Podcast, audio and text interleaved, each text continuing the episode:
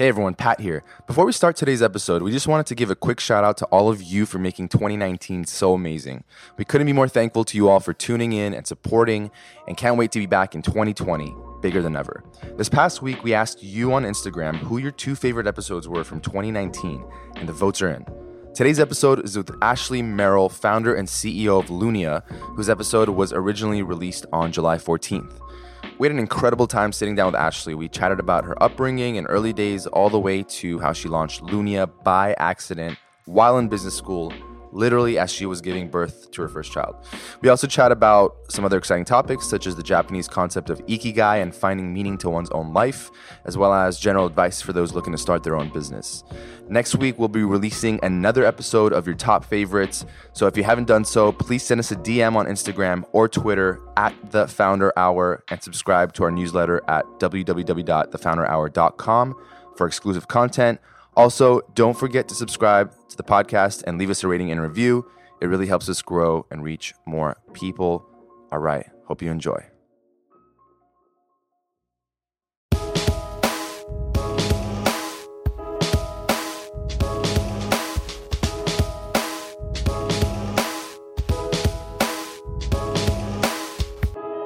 What's up, guys? This is the Founder Hour podcast. I'm your co host, Pat, And I'm Posh. and we're sitting here with Ashley Merrill. Ashley, thanks for being on the show. Thanks for having me. Yeah. Um, so before we kind of get uh, this thing going, why don't we kind of talk a little bit about how we even heard about Lunya? We had your husband Marc on the show, Yeah. not too long ago. Yeah. When was that? It was like It's been a long time ago now, yeah. Yeah, episode. it's in the 30s. Or, yeah, we're in the. We, Yeah, we yeah. just passed episode 100, so Yeah. it was like episode 30 or 40, one of, Something one like of that. those. Yeah, 41, Um, maybe 31, something like that. Yeah. So, and I think uh, if I'm not mistaken, he's like top five of our Yeah. podcast, like Yeah. download wise. So, Are you trying to set the bar high for me, what's the goal happening right now? You got to beat him. Is we All gotta beat him. Actually, So- he's top three. Is he? Okay. Yeah. Okay. All right. You gotta beat him. Yeah, yeah, Good to know. yeah. People love Riot Games. it is a pretty cool company. Yeah, yeah, yeah. It was pretty rad when we went there. So yeah, and and we and we when, I think we posted on Reddit and it just went like nuts. That makes sense. That's Yeah, I think people the, were just the like- core Yeah. the core Riot fans Yeah. are definitely going to be Yeah. on Reddit. Yeah, and it's funny. My girlfriend's favorite part of that episode was when he mentioned Lunya. yeah. Like she ca- she did not care about Riot Games. We have somewhat polarizing appeal Yeah, in yeah, that way. yeah, yeah, so which is good. Yes, I don't think anybody that works at Lunya is familiar with Riot. So yeah. Yeah, yeah, that's Nice. good. That's Yes. good. Yeah, she was super excited. She's like, "Oh, I love Lunya. I love their stuff. You guys got to get her on." Oh, that's and So we, I'm, I'm glad we finally made it work out, and I know it's tough. Uh, so we're excited to be here. So Yeah. So why don't we uh, start things off with where were you born? What was your childhood like? What was young Ashley like? Wow, we're going to go deep. Yeah, Oh, we're, we're going, getting we're real going deep on this We're going podcast. back. All right, all right. Um, young Ashley. So um, I'm from LA. Uh, Marc and I are both LA natives, Yeah. which is like makes us. did you go to unicorn. USC as well? No, I went to the uh, the smart school in town, Hmm. UCLA. USC Business School. Extension. Yeah, USC UCLA. Law School. Yeah. Marc and I have a really Yeah, fun yeah, yeah, rivalry yeah, around yeah. this one. A Um, house divided. it's exactly right. Uh, so um, yeah, we're both we're, we're both from here, but um, you know, early on I was actually an equestrian, so I rode horses. Oh, nice. Wow. Um, I did this kind of obscure kind of horseback riding called dressage, Okay. which was like it's um, it's from military riding. So uh, kind of funny. I'm sort of an OCD person though, so it actually makes a lot of sense with my personality type. I did that for years. Was very competitive in that all throughout um, elementary and high school. How did you get into that?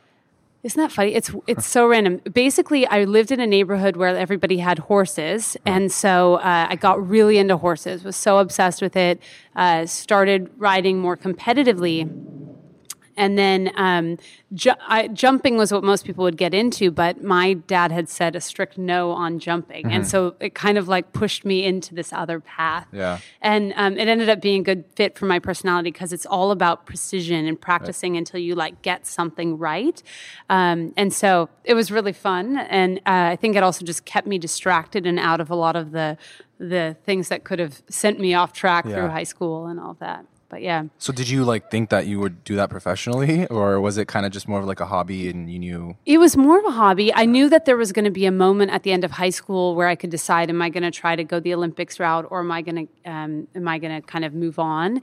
And um, the downside scenario in the Olympics route was not a really appealing one, and so I was like, "Yeah, I'm just it's just not worth it. Like the life that I could have is just." Pretty specific, and Yeah. beyond that, you know, it's not a lot. So it became something though that was a hobby, something I was passionate about. I loved horses. It certainly helped me get into college, you know. So Yeah. it, it really was a great thing.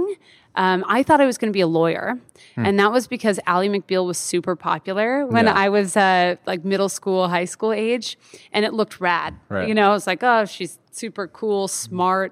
You know, like a badass. Basically, I want to be a lawyer, and so that was actually what kept me academically on track. Gotcha. Uh, and I thought all the way through college that that was what I wanted to be. And then finally, when I got to the end of college, I realized maybe I should like talk to a lawyer yeah. and just like make sure that Just this in is the case right- I yeah, just I'm in not case a fan of what yeah. the day to day is like. And it was a good thing because when I talked to her, and I was like, "Yeah, this job isn't quite like it was depicted on Ally McBeal," and so I realized that Yeah. probably wasn't the path for me. You know, I think that's great advice. And I went to law school actually, and I'd never practiced. Uh, He but, wishes and I he- did. he and I did talked to no, a I lawyer did talk to lawyers, and I just at the end of it, when I got Not to even them, long I was ones. like, oh, I don't know if this is something I want to do day to day. Yeah. But I think that's great advice for folks that are listening, or just like you know, the the millennial generation. Yeah. Is a lot of things look great on TV, Totally. in film. You know, whether it's being a film or even being an entrepreneur, I think Yes. is something that's so uh, it's like sexy these days. Oh, I'm an entrepreneur. I get to work for myself. I'm gonna make my own money.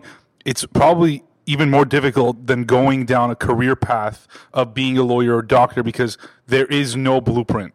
I There's say no law. to people all the time that I think that there's actually um, there's a there's a trap of it looking really sexy right, Right, now, right. and I do think there's an allure to going, oh, I'm going to work for myself. But Sure. the reality is, most people who start a business don't work for themselves beyond the first year or so because Right. they raise money and they actually work Board for the money. directors, yeah. yeah. So or, or the customers. or the customers, Yeah. right? So you're, you're still reporting to people, Yeah, right. um, and now that there's there's no line between your life and your business Mm-hmm. because it's like it's all consuming. So I always tell people it's like there's a concept. I know I'm getting like Oh, no, off track perfect. here, but there's a concept called ikigai, which is one of What our is it called again? Ikigai. Okay. It's a Japanese word. And um, it's this idea of picking what you want to do in life, not based on Ally McBeal or, you know, that what you think you should do, but figuring out what it is that you're good at. Yeah. What is it that you love? What does the world need? And what can you get paid for? Mm-hmm. And that you try to basically pick a career Combine. that's the intersection of those things.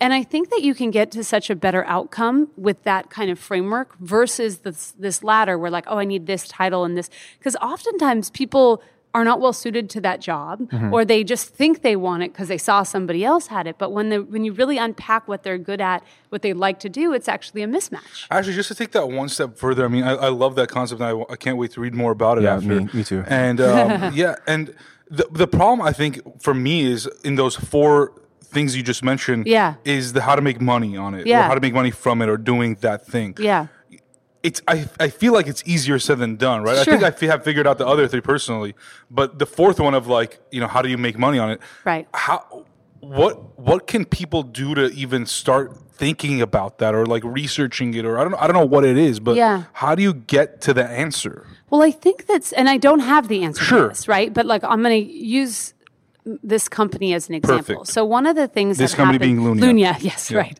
Sorry. Um, yeah, I'm going to use Lunya as an example. So um, I have a lot of people that come in here as entry level folks, and I ask them, "What do you want to do?" And that's like a perplexing question for Right, people. They're like, "I don't know." They want what job. am I supposed to? I need. Yeah. I, I don't know. I want to be a CEO or a CMO, Right, or they they say yeah. some big title that's like what they think they're supposed to want to be, or I want to be in marketing. They don't even really know what marketing means, Right, but everybody yeah. comes in. Oh, I'm going to be in marketing. Um, the, we do here. We have we call them shadow days, but basically anyone who's below a director level can shadow once a quarter anybody in the organization. And the idea is to sit next to somebody who's doing something that maybe you know nothing about and to figure out what the job really is talk to that person about what they like and get a sense of like what the day to day is like. I also think starting so you know one of the things i suggest then to people is broad exposure. Mm-hmm. Because i think that we all hear about a certain handful of jobs. But what you don't realize is, you know, I'm, I got a company here of 45 people, and not one of them has the same job title, you know? So there's a lot of people here doing a lot of really different things that I had never heard of before I started being Right, in this industry. right.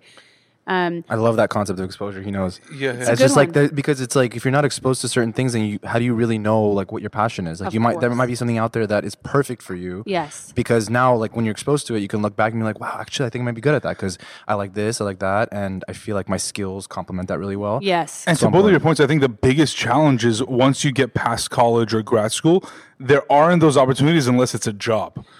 I agree. Well, so I think unless we come up with a company where you know folks that are working professionals also get to shadow other people in other industries, perhaps, perhaps that's an idea that has legs. I don't think know. I think one thing I did before I worked here in my first job, I was at so after college I went to culinary school for six months. Love it. Um, I like sort of backed my parents into a funny spot where they were like, "We're going to pay for four years of school." And so. This like, post the schools that shall not po- be named. Post college, yes, Perfect. exactly. That Amazing. post superior Los Angeles institution, correct? I don't know um, if Stanford was here. I have no idea. Los Angeles. yeah, yeah, yeah. Um, uh, so then, amazing. Um, uh, but after graduating, I, I uh, my parents had said four years, Yeah. so I graduated early and Right. stuck the culinary school Yeah. in there, and so I kind of worked that one out. Yeah, nice loophole there. I'm like, you weren't specific, and So now you're going to pay the price. what it took to be a lawyer. That's right. See, you can see why I thought that might have lined up for me. Um, so, so basically, I wanted to work at venture capital after Mm-hmm. because I thought, you know, I actually love deals. That's what I think I had loved about the legal ideas. Like, I love the negotiation. I love deals. I like understanding it. Transactions. I love entrepreneurs. I like change makers and just being around them. And I was like, this is super cool. Um, and uh, if you think about my, I was a art history and English double major Mm-hmm. with a um, culinary school background. I was Right. clearly the most perfect hire for a venture capital job. So then they, uh, I offered to work for free, and I worked after school. So At a I- venture capital firm? Um, at a venture capital firm. So I did whatever their most crap uh, entry level position was, and I just said I'm going to work for for free for three months, and um, if after it you don't want to hire me, then you don't have to hire me, you know? And luckily they wanted to hire me. But I do ad- advise that to people. So I think there's something to the, and it's not going to be convenient, you know? Like I did it after I went to school for a full day. I then Right. drove and did that job. But I think that's, that's the thing is like you have to be, um, you, you have to you have to drive your own destiny Right. you know It sounds like you had a lot of interests. I- I- uh, uh, so When 'cause- I'm saying it I'm realizing it sounds like I'm which just is like, common. oh, which is wait. common yeah, for a lot yeah, of I'm folks glad who- you're saying this because everybody that not everybody, but a lot of people we've interviewed are like, "Oh, we love this, we did this, and now we're here." here we are But it's like it's never that way. No didn't feel that way for me Yeah, no, exactly. So I guess I'm just wondering, kind of where, like, did you? I mean, did you even have like a narrow focus of like what you like? I know you said you wanted to go into venture capital. Um, why was that? When did you even kind of come across that thing where you're like, I like deal making? Like, what uh, growing up was there anyone in your family who was in venture capital or around you, or how did that come It, about? it wasn't the funding piece of it. I just liked the. There's something about people that see challenge as opportunity mm-hmm. that really appeals to me, and that's inherent in people that are starting businesses. The odds are against you, right? You're doing something that has never been done before. It's Yeah. going to be super hard. It's like you're around people that believe that they can. Right. Whatever it is they're trying to do, they believe they can, mm-hmm. and that's really awesome to be around. Yeah. And I think that. Um, my dad is someone who's very much like that. He mm-hmm. was a dentist, but my dad can build cars. He's like driven, you know, he's driven race cars, builds cars. He like he can fly airplanes. He can do like Right. all sorts of crazy Right. things, build homes. Like he's just, um, and I think it's just because he believed he could. yeah. Um, and so I think I was attracted to that. Mm-hmm. Uh, and and so that really I think for me was a big driver. When I was younger, I uh, we lived near a creek, and I used to. Um, well, I used to organize the rocks in the creek in a straight line. Remember that OCD thing I was Oh, telling yeah. you about? Yeah. But when I found superior rocks, I would sell them on the side of the road. And Mm. you can imagine I had like a booming business. Yeah. Everybody wants to buy a rock. But um, I think that there was something about um, like I, I liked that process of, of like cr- finding something of value and kind of Yeah. making you know making a business of it or Yeah, and was there ever a moment in your life where you, because you had so many like different passions or interests, um, if you will, uh, that you weren't sure kind of like where you would end up or what you would do? Because I feel like that's pretty common All the just time. in general. I, I remember so so my path if you were to just go like what's the high level resume Yeah. was from uh, you know I went to UCLA Art History and English. Then I went to culinary school. Did you finish culinary school? I did. I did. So I went to culinary school. It was only a six month Okay. program, though, not not the longer ones. Um, then I went to venture capital. Then I worked at an online media company where I did M and A and BD for them.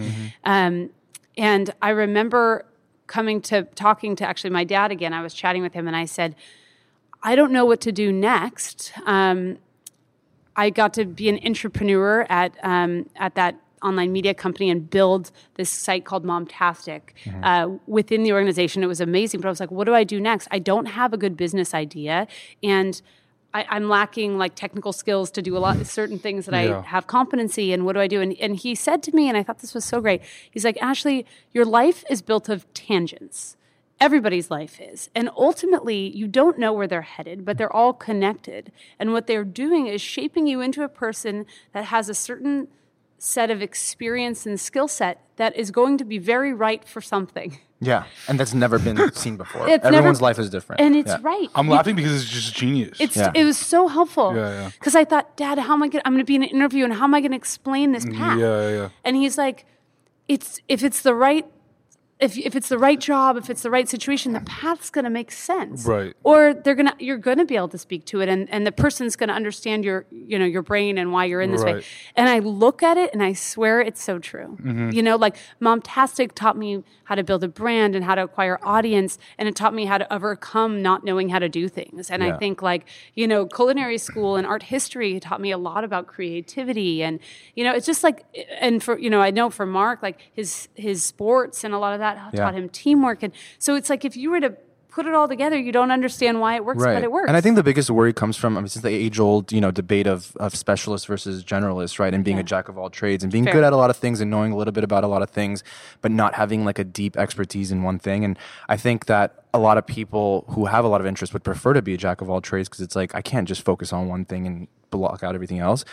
But that's where the worry comes from is like, will anyone, am I hireable or uh, is anyone going to like pay me for a service that I don't know like a deep, have a deep knowledge in? So mm-hmm. This is where that ikigai exercise is really useful. Yeah. It's literally circles that overlap and you fill it out. I'm doing It's- this tonight. it's Like a double Venn diagram? Yeah, it's exactly. And it's a great place to start because you're not starting from a place of titles or of the job you want. You're starting from who you are and what mm. actually like motivates you in the world, you know? And for me, actually, what was in the center box was creative challenge. Mm. And when I saw it in there, I was like, of course that's what I like. That's probably why I shouldn't run a, mac- a big company, actually, because what I like is breaking things. Mm. So when th- this company will likely outgrow me because that's not a great plan for getting to be, you know, Right. if you're going to get from a 50 million revenue company to a 200 million company, what you need to get there is probably process and Yeah, people and systems, systems. orders. Right, which is probably not right for someone who likes to break things. so, so, so no, realizing that, what at what point did you realize that creative challenge is what was driving you? When did you do that exercise? I did that exercise like six months ago. Oh, this is like recent. It's Oh, recent, the- and I the that's where now I'm like, oh my gosh, that was so trans. It was like I looked at it and I went, oh, this makes so much sense. yeah. Yeah. You know? go, so going back, sorry to cut you off. Um, But going back, like uh, even with that advice that you got, like, would you change anything about your tra- tra- trajectory of like whatever you did, like whatever your major was in college, what you ended up doing after? So, so no, and. I think that's sort of like that one of those questions that most people always say they, they don't because you don't know what the cost would be of those changes, and I'm happy with where I'm at. I will say, and I say this as like you know a woman who's trying to balance the kids and the mm, work Right. thing that. I did it all at the same time. I mm-hmm. literally started my business, went to business school, and had kids at the same time. Mm-hmm. I and my husband was running a business, like a big exploding business at the same time.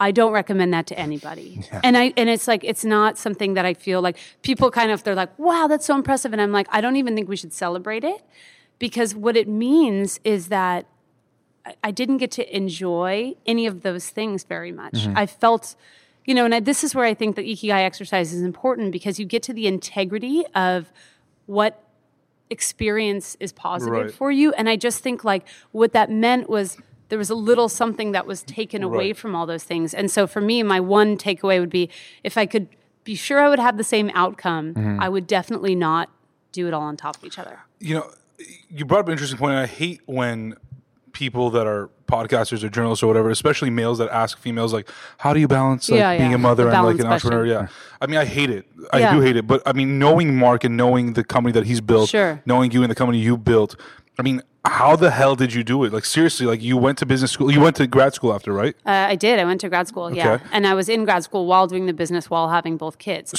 So got that it. was not good. When I did you meet Marc, by the way? I met Marc. So uh, when I was 19, Okay. I'm 35 now. Okay. Um, we've been married this November. It'll be 10 years. Wow. Congratulations. Um, thank you. Um, and uh, so we've known each other for a long time. Yeah. He actually moved into my very grungy one bedroom apartment uh, when he started his business. So we were together before it. And then uh, at like sort of eight months, he moved in because he didn't have a job anymore, didn't have any more income. and then I did the books at his business um, on my lunch hour. So I Yeah. would go over there and Did you guys ever have this plan? I mean, did you guys ever sit down and like, like seriously, like you know, you don't have to be humble if you did, but did you ever think that this is where? And I'm sure there's going to be more to, to than just this. You Sure. guys are so young, but was there ever a plan that was like discussed or strategized or like just even like, oh yeah, like maybe that'll happen in our wildest dreams? You know what what what I knew is that Marc was ambitious and I was ambitious. And so I think I knew I felt like comfortable that we would have like a reasonable lifestyle. I assumed we'd both be professionals. I think I sort of like foresaw it, that. Um, I certainly could never have forecasted where things ended up. Um, but what we did talk about prior to getting married um, is both Marc and I were raised in a more traditional home structure where the moms, for the most of our upbringing, stayed home and helped raise us, and our dads were um, primary breadwinners. And I did look to him and I said, I, "That's not going to be how. That's not what I'm signing up for, um, and you have to be okay with that." And I don't even think we both knew the weight of that agreement that we had made at the time. Um, and I feel really happy that we had that conversation because when kids came, things got so hard. And I think if I hadn't been clear about it, then he would have he could have been like, you know, oh my gosh, this wasn't what I? Yeah, thought. Yeah, right. you're not supporting me and you're not doing these things. But I was like, remember, I said this from the beginning. And so for six years, I was much more in a support role. And um, and then at six years, I said, okay, like your business is big enough. You've got a lot of team now. Um, I'm I'm I'm having I'm going to have a kid. If I don't start this now, I'm never I might never do it. And so now's my my turn. Mm-hmm. Um, and uh, and we felt what we had what we felt was a good idea, and and that was a together decision. So you went to business school, started Lunya, and had a kid at the same time. all at the same time. Actually, I started business school September 2012, um, early September 2012. I found out I was pregnant late September 2012, Wow. and I started Lunya in October of Wow. that same year. It was, like I said, it's one of those things where you go like, wow, and I feel wow looking Yeah. back at it, but I'm like, I just. It came at a cost to our marriage. It came at a cost to our happiness, and we're still trying to rebuild what that did to our marriage. I'm just like being real honest about it. So I say that because I'm always scared that um, I, never want to give like a unrealistic portrayal, Right, and then people go, "Oh, this is the new standard. This is what I should do." And I'm like, to me, The it- perfect couple. yeah, it's like it's almost like what happened is I think I missed, I miss some of the things that really mattered, Right. And and I think Marc too is like we just, I don't know, we we sacrificed a lot f- for probably too long. You know, and I, it's funny. Alexis Ohanian, who I love following, who founded Reddit, and he's now Yeah. a venture capitalist, and he talks a lot about this like hustle porn. And now he's now that he's a father, Yeah. he's like very into the whole like being a father, like Yes. being a parent. And I think that him and Serena both like started later in life in terms of being parents. Yeah. Um, but I also think that being a full time parent that also comes at a cost for your business. Of course. So it's like, which one do you pick? Like, there is no good choice. It's almost like a personal decision that you have to make. And it's, I mean, I, I haven't been to that point yet, but I feel like it's just so difficult. it's hard because I also, you know, what the way I think about it is I, I look at life as this pie graph, and I think about it like it's it's it's the whole life is a pie graph, not this moment, not the next five years. So when I think about what I want in that pie graph, there's a lot of things I want in it, right? I want I want family, I want fun, I want Right. I want business, um, you know, like success. I want all these things, but I also have to acknowledge that those all won't happen at the same time. Right. And so if you look at my life right now, it feels pretty two note. Basically, it's kids and and work. Work, yeah. And so um, I, it's it's there's not a lot of time for fun and frivolous and spontaneous and art and things that I also care about. But I I do think that's if I'm I, you know my I got to get my mind right about that. And I also think that like I'm going hard with the expectation that I won't be going forever. You know, it's just like so. I think that's the other thing is you could also look at life completely differently and go, I want a job that that's great for the lifestyle I want, knowing that I might be doing it forever. Yeah. If I was going at this pace forever, I would definitely die early. Yeah. you know, No, it's yeah. like it's no but for someone who is ambitious, um, what? How do you you talk about happiness? Like, wh- how do you what? How do you define that, or how do you try to define that for yourself? Like, what what is the ideal scenario when you're when you have kids to take care of, you have a family, you have a business. At the time you're in school, you're not anymore, but you want to be able to try to try to balance it out. Mm-hmm. How how at what point do you feel like you get closer and closer to like the optimal happiness point? I feel like if I stay true to my values and the things that I say are important. And so for me, you know, Lunya is more than just a company that sells sleepwear. You know, we are in the we're, we're a women-led company, which I feel like is getting a little cliche at this point, but it's like it, it's we have an opportunity to be an example of what a, a great company can be, Right. and I think that everybody that's here feels like they're a part of that, and um, you know, there's a handful of companies that are run by women that have actually reached any real size, um, and I think that it's important to be part. I, be the change is my personal quote, my like, or not my personal quote, my personal motto. Yeah. I, I'm stealing that from somebody else for sure. Gandhi, I think. Um, yeah, probably someone with way more eloquence than me. But I, I loved it and I heard it and I was like, yes. And I think so for me, there's a mission about being here and about being involved with this that um, drives me. Mm-hmm. Um, and so when I feel like I'm living into the person I say I want to be, a good wife, a good parent, a good friend, um, somebody who uh, leads an aspirational business, Mm-hmm. um, that feels good. That makes me feel satisfied. And speaking of Lunya, I'm trying to remember, and I'm, I'm I probably don't remember everything, but when Marc mentioned it, he said that the idea was born literally. I think again, this could be a very wrong story. It's okay. But you were looking in the mirror or something. You're like, there needs to be like better sleepwear. Totally. That's Okay. exactly the story. Amazing. I was wearing like Marc's old. I can't remember there was yeah, his, his frat shirt or his Yeah. like or some weird Some like beautiful kind of USC shirt, probably. Probably. Yeah. No, he was at a frat, so definitely if it was that, I'm sure it was like a frat shirt or a um or something like Star Wars. I can't remember which one it was. Okay, But it was yeah. I had a rotation between those two outfits. And usually there was some kind of hole because that was the reason it was discarded from Right. his drawer and made it into mine. And then um, I would be wearing his boxer briefs, which I'd wear rolled up. Yeah. And that was my nighttime I was, you know, outfit. I was I was bringing sexy into the bedroom is what I'm trying to tell you. yeah. Yeah. So that's when I mean, like, when? Did, so what was the idea? And what were you doing at the time? Because I know you did the online media thing. Were you there at the time? Yeah. Like how did? Yeah. Well, so what's funny is, um, so I was working in that online media company. I got to build Momtastic from the inside, and and it was that cool entrepreneurial experience. And then I kind of got to a place with that company, or Marc's company was doing really well, Mm-hmm. and I thought, you know. Um, what is it that I want to do? And while I enjoyed that job I had, I kind of checked the box on that experience. And I thought, may, you know, I'd, I'd like to be part of building something. Um, and it needs to be meaningful because, I mean, just candidly, as his company did well, my salary was less and less relevant, you Right. know? And so I thought, it can't just be money that gets me out of Right. bed in the morning. Granted, I want to make money because it's like, that's, the, why that's how I know that the business is sustainable and Yeah. working, but it had to be more. And so, um, you know, I realized that I had to have like this deep purpose around creating it and whatnot. So for me, I didn't know what the answer was. I had had that experience wearing those old clothes, um, like quite a while before I did Right. it. Then I found a lot of reasons why not to launch the company. I thought, you know, what do I know about Naturally. making clothes? Like I, I'm scared, you know, like all that this isn't a good time. Like I could list off reasons, Right, right? Yeah. Um, and then, and so there was a gap in time between actually when I ended my job and I knew I was going to business school. I had gotten in. There was like so that was the plan before. that was the plan. Yeah. Yeah, you I went to Anderson, right? I went to Anderson, um, and so I was like, I had you know I don't remember exactly how much time, but I had some time in between. We were we had moved, so I was like, cool, I'm going to move into this new thing, and um, and I still was like, I don't know what I'm going to do. Yeah. Um, but did I, you like? Did you want to be an entrepreneur? Was that the plan, or like? I wanted to be a part of something that was meaningful. It didn't have to be my own thing. I so what felt were like you going to business school for? What, what like what function? maybe to find a, a partner Oh, or someone else that Yeah. was doing a business that maybe I could join. I felt like no matter what I did, I wanted to be somebody that could be a part of building something, and I needed to gain skills that would be valuable Mm-hmm. in doing that. Um, I guess I kind of look at that very strategically. I was like, if I want to do this, I need to become valuable in this Right. way. Gotcha. Um, my husband would tell you that was how I looked at culinary school too. I was like, if I want to secure a good, uh, you know, guy, I got my culinary school background and we're ready to go. um, the, through, what do they say? Like the, the way the way is through the stomach or Yeah. something, you know? Yeah, definitely. For sure, Marc. He eats so much, so Yes. it's like Yeah. it's totally his love Definitely a language. thing. Yes.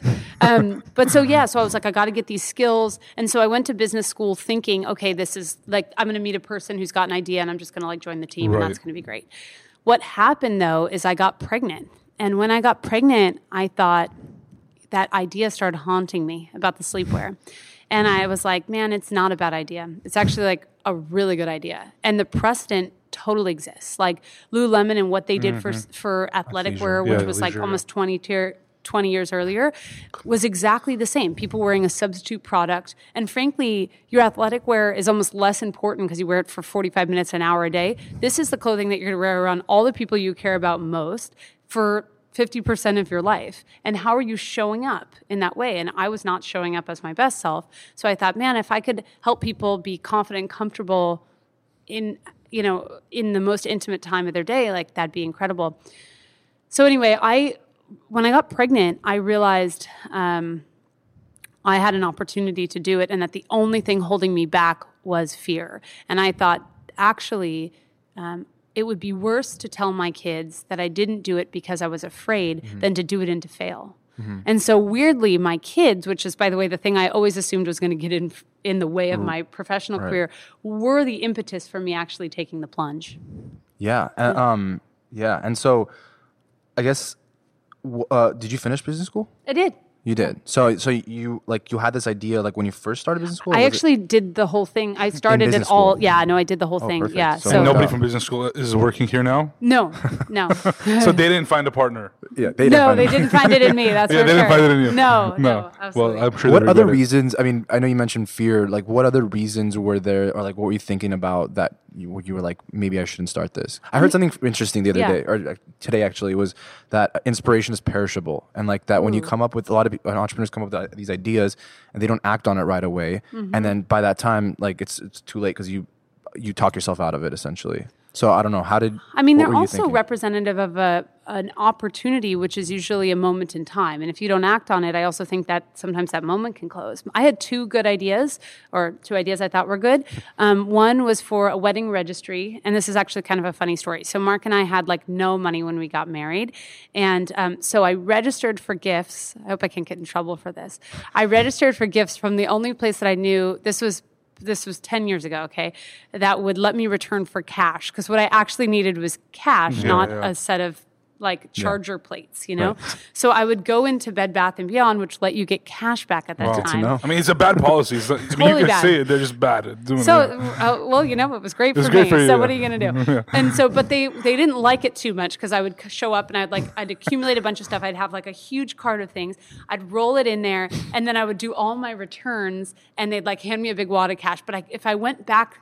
Because I had like a lot of Yeah, yeah. things, so I would have to go to different Bed Bath and Beyond locations. Yeah, you don't want to do it all. alone. Totally. So I had this idea for what is now, I think, called Zola, but essentially a centralized wedding registry, which would allow you to get um, register for things not at just one location, but a lot of different places, and to be able to just say straight up, "Hey, I want cash." I want cash." You know, and like I think that most people actually Yeah. get that, but Yeah. culturally, it's becoming more common. But There's like crowdfunding for weddings and stuff now. I mean, there's everything. now Yeah, it's all yeah, there, but yeah. at the time, none of those things existed, and so I was like doing my weird ghetto path to get some cash. Uh, I felt like a drug dealer. I'd go home with like a, just a wad of cash. Um, But like no blenders anymore, No no, blenders. plates, no forks. We didn't eat. We had a lot of cash. Actually, like, Marc will tell you this. I had no TV, um, and we, we lived together, but Yeah. I wouldn't let us get a TV because I didn't want to pay the cable bill. Right. And so if he wanted to go watch a sports game, we had to go to this Mexican food restaurant and we'd get chips and like order drinks because it was free, and we would watch the sports game there. You know, I love this because it's so real. But did I mean, looking back, do you appreciate that you guys did that? Of course. Like, would you recommend that to like young couples who like have nothing? They don't even know what they're gonna do, but they know they they want they know they want to get married, but they're just trying to figure their lives out still. I think it's one of those things that for us was like incredibly bonding, especially because our lives changed so dramatically with success that um, it actually is weird because, I mean, uh, like it's it's good weird of course but it makes you question who you are and what your values are because now you have different capabilities than you did before and so having this nice foundation of knowing that what our what our relationship is actually based in um, and and where our foundation started it feels really cool Yeah. you know So, how'd you come up with the name Lunya? So there's a word, a Swedish word. So ba- so actually, the way I did it was I started. Google has a Google Translate program. Yeah, we use it all the time. Everybody uses it. Yeah. Yeah. it's awesome. And so I wanted. I looked up words in every language that would su- suggest things that would relate to sleep. And so Dormir. there, you- there you go. but I wanted it to be um, a a word that I could own, That you and can get the Instagram. I could get the handles for, the you know, all this stuff. The domain. Yeah. So there's a word in Swedish that's um, that is basically lunya, but it's L U G N A. Yeah. Americans would call that lugna. Yeah. But I spelled it phonetically, and it means calm. And I also like that it referenced luna, meaning moon in mm, yeah. Spanish. And so it had this neat like multicultural heritage, and I could put it together to create a word that I thought sounded nice Yeah. and was representative of the space. and I Short, could own oh, two syllables. Short, all the things. So right. how yeah, and so how quickly from like having that realization when you're looking in the mirror, like how quickly was it until you actually started the company, and, and what were those early days like? Because like I don't know if you knew anything about like just clothing and I knew manufacturing. Yeah. So how did you yeah how did you get going with that? Stuff? Yeah, so so so the moment in the mirror happened, and probably a year later, you know, I, I like was like, okay, I need to do it, and that happened because of that that sort of moment around the it's now or never kind Mm-hmm. of thing. Um, and so let's say that was September. For two years, I toiled trying to figure out how to make clothes in fashion. Um, I had no idea what it was. It was only me for one of those years, and me plus another girl who also didn't know how to make clothes for another one of the years. And it was. Um, it started with me googling how do you make clothes and then um, what i also say to people is it also started i mean for me i'm when I, i'm i've i run. So I'm, I'm a runner and the way i look at running is i pick points where i'm allowing myself to walk. I'll be like at the stop sign i can walk. Um, and so for me when i commit to something that's very real for me. I don't like to fail myself. Um, and so it was a big day when i said i'm going to do this. Yeah. nothing actually happened that day. Yeah, but you made- you made that I made the commitment to myself, and once I committed to myself, which uh, it was a long process. I tried to beat that idea up for a long time, trying to convince myself it was a bad idea. But once I was like, "It's a good idea," and I'm in, I was in. In, you yeah. know, and so then I started telling people. And what's weird is when you start putting your dreams out into the universe. I think that most people want to. Want to you help you, succeed, see yeah. you succeed. And so I would like literally go, you know, I have this idea to do this thing, and someone would be like, you should talk to so and so because she's in the fashion. And half the, you know, fifty percent of these meetings were a waste of time. Sometimes you'd go to a meeting and they would go, I don't know anything but talk to this person. And so I would just follow these leads until I had enough information to piece together how you sort of make a garment. And uh, that was basically the process. And it was sort of like, it was rambling and, and not official. And um, what it got to is actually that I was manufacturing. I'm lucky to live in LA where they do small batch manufacturing. Yeah. But I was even so small that no one wanted to talk to me or deal with me. So I was, it was at the point, and of course, remember, I didn't really know anything about making clothes. Right. So um, I was making cookies, trying to bribe them to finish my production because I was the smallest order, and so they would they kept pushing my my manufacturing order behind everybody's. So it was like the craziest, weirdest process ever. And it's funny when I think about where we're at now that that was like how it started. But you know, that was how it started. Did that company or did that manufacturer give you what you wanted? Like, did they give you? Like, did that vision originally that you had that you had was did that translate into the product? No, I'm embarrassed by my first Yeah. production line. Yeah. I think, and I'm so grateful to those people who bought any of that product, and then maybe even more so to those that then came back and bought Yeah, yeah, again. Um, I had a clear vision, but I it's hard to execute. I mean, this is a business of quantity. If you want to do customized fabrics Right. and really high quality construction, you need to work with the best of the best, Or which I do really now. expensive. It's really expensive, and Your unit cost is really high. that's right. And and now and with scale it works out, but at that point I was just bleeding money on these pieces that I were Yeah. like inferior. But Yeah. you have to start somewhere. And how I mean, in terms of, I know, I know like influencers and influencer marketing became a very big thing late, in the last few years. But when you started back in 2012, what were you really doing to get the name out about for Lunya? Yeah, so we launched in 2014. Okay. So that was when that process started. And for me, you know, if you go, I, I'm willing to put a finite amount of money into this, and I need to get to proof of concept. What I wanted to do is focus on um, what is the lowest hanging fruit with the best chance for ROI Moms. that we could do. Well, what's funny is influencer marketing was not it for us. Yeah, yeah, yeah. And so because my cost of goods was so high and the return on investment on influencers is kind of low in some respects, it's fine when your cost of goods is down, but if I'm going to send out, let's say I assume that for every good I send out, you know, maybe I got a 30% people will post to Instagram. And then of those people that post to Instagram, how many of those actually have 1% high convert? converting, right? It's it's a bad it's Yeah. bad for a small business. Yeah. And also now pretend that you're selling a sleepwear product, which is not an item that people are like Yeah. sharing in a selfie, Posting, yeah. you know? And I'm about to sleep. that's right. Most women post their pictures when they're like Yeah. all dolled up and they're looking their best, not when they're climbing into bed. So I think this is one thing I talk to people about all the time is just because a mode of marketing or a business model is popular doesn't mean it's actually the right one for your Right. business. And for me, everyone was talking about influencers and I wanted to because I was like, man, this is Yeah. sexy and everyone's doing it but I just couldn't reconcile it. What worked for me was conversion marketing. Like Facebook and Google Mm-hmm. Right. paid for us all day long. ads? Yeah, paid ads. And so um, I basically built a whole business just focused on conversion ads and optimizing the um, the conversion numbers, and and that was how we did it. And then later, as we got bigger and the Right. cost went down, and I had Yeah. a bigger team, influencers became part of that. But did you know like early on um, who your target audience was going to be, or how did you figure that out? Yeah, you know, um, I did build. So I did. I studied Lululemon's um, uh, business case. They have a Harvard business case that they did, and um, one of the things that they talked about in that case is how they created a, a muse, and it was very specific. It's a marketing target, um, and I think her name is Ocean in in uh, at Lululemon, and she's like 32, and she they has very specific about all the things about Yeah. her, and um, we did that. So we went, who's the muse, and the muse is not all the people that buy, but it's the person I'm going to speak to, and you pick it carefully because you know that like everybody on the on the you know almost no one's going to be the muse, but I need to pick Yeah. a muse that appeals to people on different ends of the spectrum. Right. So we kind of identified who we thought the muse was, and we did that based on who we, where we thought the demand was the greatest based on conversations we had Right. with people and you know all this.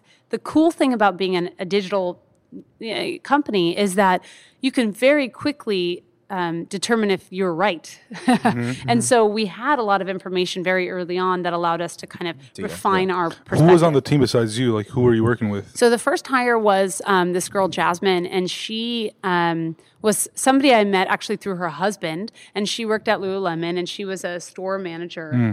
And um, she started as my personal assistant because I couldn't define a role when you're like, you're just going to do whatever needs to be Everything, like chief of staff. That's right. Yeah, like the current chief of staff. Yeah. That's a perfect way. uh, that should have been her title Yeah, in hindsight. yeah, Um, and so she just worked with me. We literally shared a desk, worked off both sides of the desk and at home, and um, we just did whatever needed to be done. And neither of us knew what needed to be done, but we were kind of like, we're not above anything, and we'll figure out what we don't know Right. Mm-hmm. how to do. And so that was my first hire, and she was with me for quite a while. And um, I think the next hire was probably someone to run production, Mm-hmm. if I remember correctly, because I'm like, I need to sort out this product piece. Yeah. Uh, going back to the yeah. target marketing thing, because I'm curious, because I know like Lululemon when they started, if I'm not mistaken, they were like only targeting people who do yoga. Like they were posting Totally. like on like on the by the yoga classes, Yes. like Lululemon, blah blah blah. Um, but everyone sleeps like everyone sleeps. so uh, how did right. how did you like what was like in like besides like age and like you know women age this and that like how did were you focused on like a particular segment of people that you were like they're going to be the ones that are going to not just buy my product but be like the evangelists and really share it with the world? I mean, our so yes, and we had a theory about what this person, who they were, and and and how they went about their their life, but not as specifically as we are now. Now we have very clear segmentation, Right. and it's much more refined. At that point, it was sort of a general age range and um, sort of general interests of this person, where we might find them, and we literally based that off of who, when we would ask, we'd talk to people, or I'd ask them like you know, what do you wear to bed? And they'd say, oh, I wear these old clothes. Would you be interested in something that made you feel different? You know, this kind of thing. Who I had the most resonance out of. This is not a scientific study at this point, Yeah. you know? And so you just, you're, this is the thing. This is why I think sometimes um, entrepreneurs are really great at running small businesses. And then you sometimes have different people that are good for running bigger businesses. But is you have to be comfortable operating in a large amount of ambiguity and Yeah. gray You area. have to be scrappy. Yeah, and like I had to be willing to pivot all the time because Yeah. I often made mistakes and got Right. it wrong, and I, I learned to fail very small. Right. So it's like, how? What's the smallest possible test I can do to Right. try to get some direction on this? Because it's like you think you know because you've seen it before, like in other cases, but that doesn't apply to your. That's right. So you you try that and it doesn't work. Now That's you have to right. now Do have to something make it- else. yeah. Figure out what is the information I need to know to be able to get to the end of this and say this test worked or it didn't work. And that's important actually when figuring out the test. So you make sure you're collecting the actual data Mm. you need. Um, but also, you know, just to add challenge to this is it's not like I was building an athletic wear company where there was an existing audience and demand built up. Right. I was going into a space and w- the opportunity I see and saw was that nobody bought sleepwear. So my job wasn't to sell you my sleepwear; it was to sell you the idea of wearing sleepwear at home at all. Yeah, and and so, So like, was it what was like the industry like at that time? Like, were there other companies? I'm sure there are companies that had it as part of their like line, but it wasn't like that wasn't their focus. But how did you like? How were you like? I'm gonna fit in in this part of the market. So the way the industry looks and really looked even more then um, was you had traditional pajama sets, which are like woven, kind of I Love Lucy style, yeah. piped edge. You had sexy lingerie, kind of a la Victoria's Secret or um, La Perla or something Mm-hmm. like this. And then you had uh, substitute products, so like people wearing a lot of Lululemon around the house, Mm-hmm. or you had um, what I call like like the uh, the generalist companies that made sleepwear as like a to increase their average order value on your checkout. Yeah. Yeah. You'd be like, I'm at J Crew. They Right. got a little sleep set. I'm just going to throw it in with the order and it's done. And so those were really the mar- and excuse me, I should say one more, which is you have the holiday jammies companies, which Yeah. are like the sort of pajamagrams of the world yeah. that are going to give you like Yeah. the yeah, exactly like and so that was kind of how I saw it and what I realized is that my differentiation would be incredibly high quality. I mean I say to make people feel comfortably confident, but incredibly high quality with a thoroughness to how I think about function and fit. And so that shows up in our garments in ways people don't even know. They'll look at it and they'll go, "Oh, this is really cute." And I'm like, "Great." What they don't know is that you know we created special seams for it so that there's no rubbing and friction that's going to happen when you sleep. We've designed the straps so they don't twist. We have special um, waistbands installed that don't ride up when you wear them. We have you know even now our fabrics are we have thermoregulating natural fibers. I've got fabrics that increase your body's circulation. I've got fabrics that cool your body down. And they're all developed within a natural fiber family. Like this is the kind of stuff that i was like you know i kind of dreamed of being able to do. But i think that we realized that we could make something that could be functional Yeah. and didn't have to feel functional. Yeah. it could Right. feel amazing. Yeah, and I'm sure this is still a challenge and will always Oh, be a challenge. But how do you, Uh, or what was it? What's your approach? Because uh, with sleepwear, like like I think you mentioned Posh earlier, it was like when, when people are wearing like regular clothes outside, like you want to, you don't always want to wear the same thing, and like you want to, you know, people want to be fashionable, this and that. But with sleepwear, like how many items can you own, and like how do you get customers like continuously coming back to buy more and more product? Once you go lunya you never go back Never go back. and you gotta sleep how many days in the year you know you gotta Yeah. wash and, your and clothes girls have a lot of friends That's- that that's they tell right. about. Right. It's a good gifting item. I think that great, yeah. often the way people hear about Lunya is they get it for a friend or they'll buy them Yeah. a, a face mask or something. Mm-hmm. Um, and so I've seen that there's sort of a lot of friends bringing friends into it. And I think that, um, you know, you, you sort of say that it's like interesting that we're sleepwear, but most people, I had a really funny story happen the other day as a girl brought one of our Pima rompers mm-hmm. and she bought it on a Friday and she came back on Monday and was like, I need to buy another one. And we're like, okay, what happened? Well, I have to wash this one. And I've been wearing it since I bought it on Friday. So people are wearing it out of the Yeah. home. And I Yeah. think that that's the difference, right? Is like normally we think of sleepwear as either so embarrassing or so ugly that you'd never wear it out of the bedroom. right. I'm designing for sleep because I'm trying to optimize for this experience. But the reality is, I'm making something so comfortable that you can wear it all weekend long Mm-hmm. or all day long if you're not, you know, especially people that work from home love it. But that that's a whole different value proposition. Right. In the past five years that you've been doing this, have you seen there be an increase in folks that are actually looking at buying this sort of stuff? Like whether it's through analytics of folks that are searching for pajamas or nightwear or sleepwear, whatever it may be.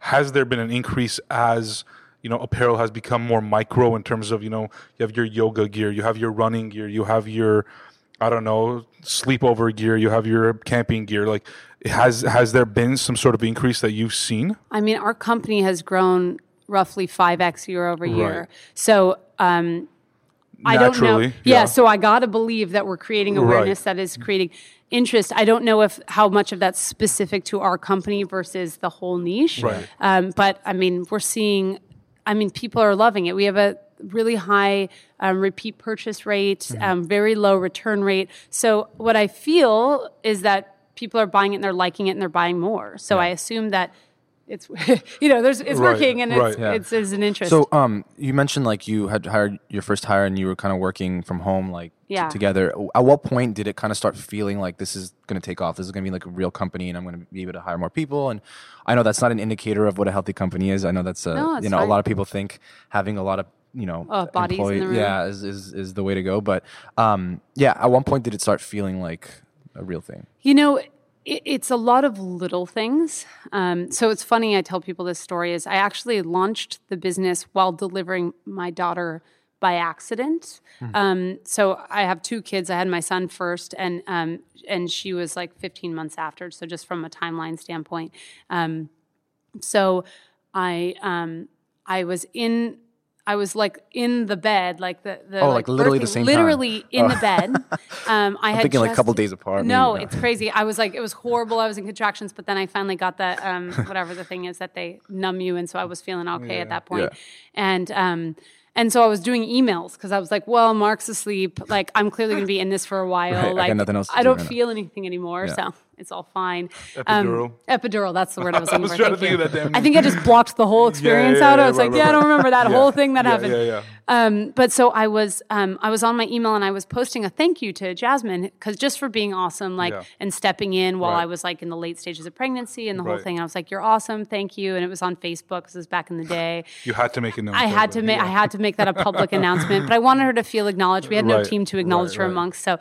Anyway, it started going, and I was like, I, you know, thanks for making Lunya awesome, and it linked to Lunya, and and I still had the site in closed beta though, and people, I think, all thought that that was meaning that I launched the business, and so they started virally resharing it. My friends did, and I was like, oh my god, it's happening. They're they're like sharing it. I'm not going to get them to like repeat this action because this is happening organically. Yeah. So I was like, just take the closed beta, like the Yeah. sign in off the page, and so we just launched the the site Oh, in that wow. moment. That's now, what's funny is when you launch a business like that, nothing actually happens. Right. You but know- did you have inventory? Like, did you? I you had gonna- inventory. Did I you have was a payment ready. platform on the website? Did I have what? A payment platform? Yes, I was on Shopify, and it was closed beta, so people had been transacting, but like my mom and like Yeah, Right, you're still testing- like, was yeah, you didn't- weren't ready to I wasn't launch. like ready Yeah. for it, but I was like, you can't pass up this opportunity of like Right. organic sharing. Right. So all I'm these people are on my do it. website and they can't buy it. That's like, yeah. exactly right. You're like, you don't you don't waste that. So we just launched it. And what's funny is though, you know, of course I'm sure a few people went there, but nobody transacted. So people are like, when you launch, what happens? And I'm like, nothing happens. Like literally like nothing. I think I had one order. It was like such a Yeah, yeah. lame. But it was so it wasn't like there was any sort of big validation point Yeah. back to your question. Um, and and so what it was is a lot of very slow growth. I did pop ups. I, I I like would show up at random like at an office and and like you know I did a lot of like very grassrootsy type things. Had a lot of events at my house. Would go to other people's events. Would probably, all this kind of thing. It's very organic. Yeah. You know that process. And then what happens? is I'd get some small wins and I'd be like, okay, this feels good. The process, though, of being an entrepreneur is like a roller coaster ride Oh, that. I've still yet to get off. Right. Um, and so it would be like I would start my day like yeah, like I got this, we're killing it. And then I would end my day being like, what am I doing? Like, why am I making myself crazy like this? And every day I'd have to re get my mind right. It was like Yeah. a crazy process. And, and to that point, I'm I'm assuming like you like you, you might have been interested in like just clothing and stuff growing up, Sure. but it wasn't like your biggest passion. Right. Um. So this was kind of an opportunity that you saw, and I know in a lot of cases, I mean, I've I've just kind of been doing my own like you know just kind of uh, soul searching and Yeah. like re- research in this area of like you know just kind of ha- an entrepreneur just finding an opportunity as a business idea and going Sure. after it versus like kind of chasing something that's within the realm of like their passion and what Yeah. they love to do because kind of going back to your point like if you're doing that and you fail like it's fine like you, you failed in something that you love doing like what other what else were you going to do right? but if things are hard when you're chasing a business opportunity and it's purely for that Right. then it's so easy to just be like what am i doing let me just do something Right. else That's right. so how, did, how like what kept you going in those times where it was like not no one was buying like you had to do all this like, like did you give yourself a time frame of like if i'm not if if this doesn't happen by this time then it's not the right idea It was more monetary. Like I was only willing to spend a certain amount of money before I started seeing money come back in. I'm actually kind of a naturally conservative person. I was Marc going to tell you earlier. I was like, you- you're definitely the conservative. I'm much more conservative. Marc is the opposite, and I was yeah. lucky to have a Marc in my corner who was like, "This is a great idea. do Go, it, yeah. do it. You got it. Build the airplane while flying." And I was like, "You're a crazy person. I'm not in tech. Like it's not going to blow up. I don't know what's Yeah, going on." And and um, so I had to make my own path, which was a combination of I had really great influence from him, Yeah. and I had to do what felt right for me and the industry I was in, and um, you know, I, I don't. I don't know. I, I will say, like, I meet a lot of people that want to start businesses. And one of the things we talk about, as you mentioned, sort of like, you know, how do you know what you can do that makes money? But I talk about sort of three things because we invest now in a, a number of businesses. And I, I, I'm lucky and I get to see a lot of different plans. And I often, there's that book, Good to Great, and they talk about the um, hedgehog Mm-hmm. principle. Have you guys heard of that? I, I have so many books on my list, okay, and yeah. that's one of them that I've been meaning to read. So, yeah. f- so frankly, there's only like two things I really liked about the book, and the hedgehog principle was one of them. And it's basically another. I I have a thing with like overlapping circles. yeah, yeah, you do. It's another overlapping yeah. circle. Do you have any designs in, at Lunya with overlapping circles? No, but now I'm thinking it's Maybe. like We my, talk a lot about my inter- Illuminati. we talk a lot about intersections, so it's kind of similar. It's su- super sick. Yeah, yeah. It's like all becoming clear in this yeah. moment. There's gonna be like some design coming out Something's next month, like two circles. Totally, and only you guys and the people that oh, listen to this yeah. Podcast Yeah, are going to know exclusive. what's up. Exclusive, Yes, yeah. exclusive group, founder yeah. hour exclusive. Yeah, exactly. Um, so basically, they say, you know, and I'm I'm butchering it, but this is the high level. You have to have something you're incredibly passionate about, um, and because it's going to be super hard and it's got to get you up in the morning. It's got to be something that you have a point of differentiation with. So something that you are distinctly well suited to solve in a way that somebody else can't copy or, or replicate. And then you have to have something that has a business model, like a plan to make money. Yeah. Right. And so it's funny that these don't sound that revolutionary, Right. but it eliminates most deals that I see that come across my desk. And I think that those are, it's usually not the passion problem. Most people are passionate. Usually it's um, either a point of differentiation. There's no, like, I look at it and go, They're not special. Someone else can a lot do of that. people have great ideas, but right. they're not the best suited to like someone else that has a better like understanding of how to solve something. Like I, we always have like tech ideas, right? Yeah, like yeah. a- this app or that app. Yeah, like yeah. not not as like simple as that, but like we had some good ones. but uh, um, but it's like we're not we're not tech people, so like Sure. like i- i- if so, we can obviously hire someone and partner with someone and all that stuff, but it's it's like it's just some things are just not technically. Yeah, but if I'm sitting across the table from a venture capitalist or just a private investor or whatever, they'd be like, "What? Why should you build this?" right. Yeah. I'm gonna be like, I don't know. I think I had, Why I are you the, the best idea. person yeah. in the world to build it. I had it? the idea. We found somebody to build it. It's coming around. Look at it. But And, like, here's that's the thing, extent though. of it. It's not that you need experience. If you were to look at Marc and to look at me, neither of us had experience. Mm-hmm. So what in is this it? I mean, what is it that makes like what is that thing are- that a we are- investor's looking for in terms of like that person can do it? Marc and I are unrelenting, literally unrelenting. Good luck trying to make me. Mm-hmm. But how do you show? You can't. How do you show that? I've never met you before. How do I show that? Yeah, you don't. I don't know. I don't have the answer for Yeah. it. It's, I do think early stage you're investing in the person. Right. And so I think there is a reason that people tend to like to invest in people they know because it's literally that, right? Like Right. a good idea, I see a million good ideas. Yeah. The the ability to make that good idea into something is like, will you not sleep until that happens. Also, like how much of your personal identity is tied? How sick are you? Essentially, is what I'm saying. yeah. How much of your personal identity is tied into the success of that? Because you are literally going to have to pour your soul into this, and it still might not work. Mm-hmm. And that, you know, is is I don't know, both for both he and I. And I think what's cool, what's interesting about both of our journeys is neither of us were from the industry. We both came at it relating to the customer perspective. Right. He was a gamer, incredibly passionate about gaming, and I'm somebody who could relate to not feeling like I had a way to feel comfort- comfortable and confident at home. And that customer hat has served both of us incredibly well Right. because we never lost sight of that. Yeah. Our- our customers and guests at Lunya are the core of our experiences. And so when we're creating, you know, sometimes we make decisions that almost wouldn't make sense as a business decision be- because I know that as a customer, these are deeply meaningful things. Mm-hmm. You know, I'm curious. A lot of business owners listen to this podcast. I think naturally, just that's what it's become. Like a lot of the people that we interview listen to it, and they get ideas from one another. And without giving away too much of you know any secrets or anything like that, what is like one marketing strategy or thing that you guys have done in the past or currently? It could have been like one thing that you did. It was like a one-off that you've seen work, and you were just like, "Wow, that was amazing!" Like we've, ne- it was perhaps something revolutionary, perhaps it wasn't revolutionary, but something that just stood out to you. And I think marketing strategy sometimes is a negative con- connotation. It's like how how do you best connect with your cu- customer in like in, in a way that is uh like at least That's like the. PC way.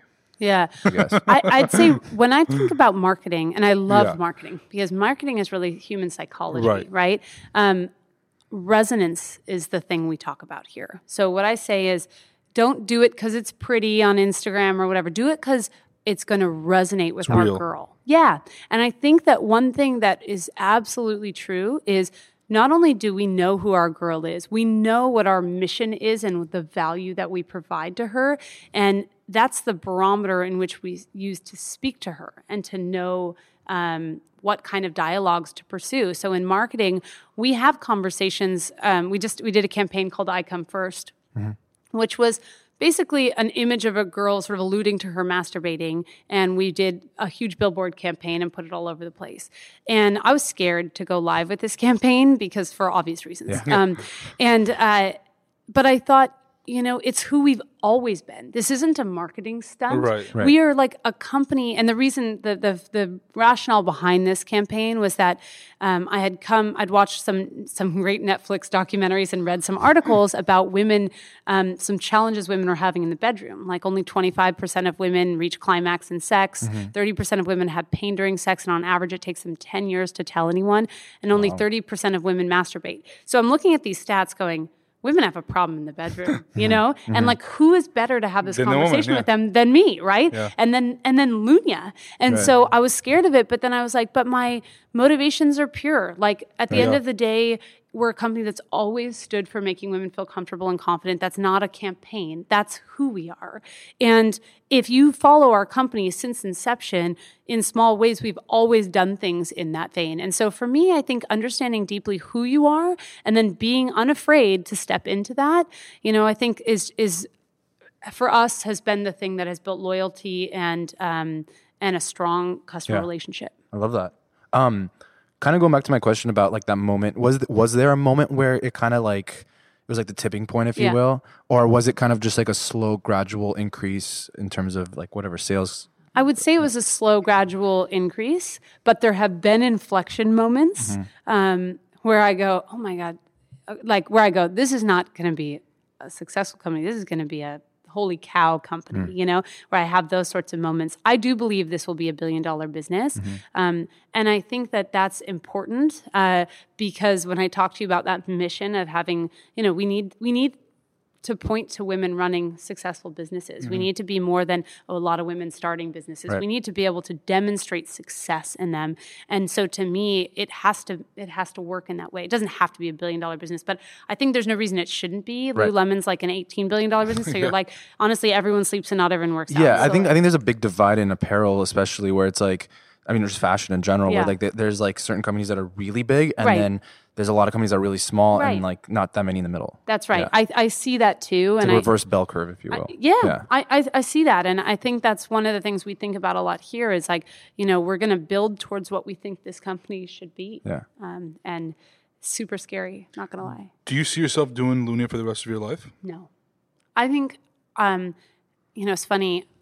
As a as a leader, one thing I really struggle with is, is pe- people. Um, I care a lot about my people, um, but I also like am trying to be a a, a leader that's like not too emotional and is you know can be professional this way. And so I feel a lot of like complication around people leadership. Um, this is something my husband is just very innately good at this. I'm very learned at this, and um, and I think that lately I've had to come to grips with this idea that like you know hopefully a lot of people will scale with the company and you try to build this company that encourages people to scale with it that provides resources to help them scale feedback learning all this kind of thing. But not everybody is the right person forever at the company. But each person has something valuable that they can contribute Right. and it might be that they're the right person for the time. I am the right person to run this company for this time. Um, i am i told you i'm a creative challenge person. That's a really great ikigai like Yeah. central factor for where this company's at But once you feel like you're not creatively challenged anymore, now it's just pure business right numbers. well and it should be someone that like what is it the center for them is what the Right. company needs most i think i will still be able to add value i think founders bring soul and help people stay close Yeah. to mission and um and I think that I'm still going to be involved. I have no desire to walk away. This is my baby, you know. But I don't. I also just running it day to day. You're aware of that, that that that day might come. it's a real thing. No, it's like I'm planning for it. Yeah. And I'm building I'm I'm making relationships and and trying to build succession planning around myself, not because I want to bounce, but because I don't want this company to be capped at my growth. Yeah. You Right. know? Which you want it to be big bigger than you. Yeah. And I want to do the thing that I'm best at. I'm Mm. really good at creative stuff. I'm good at not like creative like painting a picture. Right. I'm good at like creative strategy and you know these kinds of things. That's if you want to make me into a weapon, that's the place you're going to deploy me. Right. You know? And so I think my I have to be real self-aware about what I'm really good at, try to focus myself in that way so I don't get in the way of Lunya's growth. I know you mentioned you don't have a lot of time outside of just like Right. working and I'm you know trapped. family and all that Yes. stuff. But what what do you do when you have the time? Um, I mean, really, my life is very much like home with the kids and working. Yeah.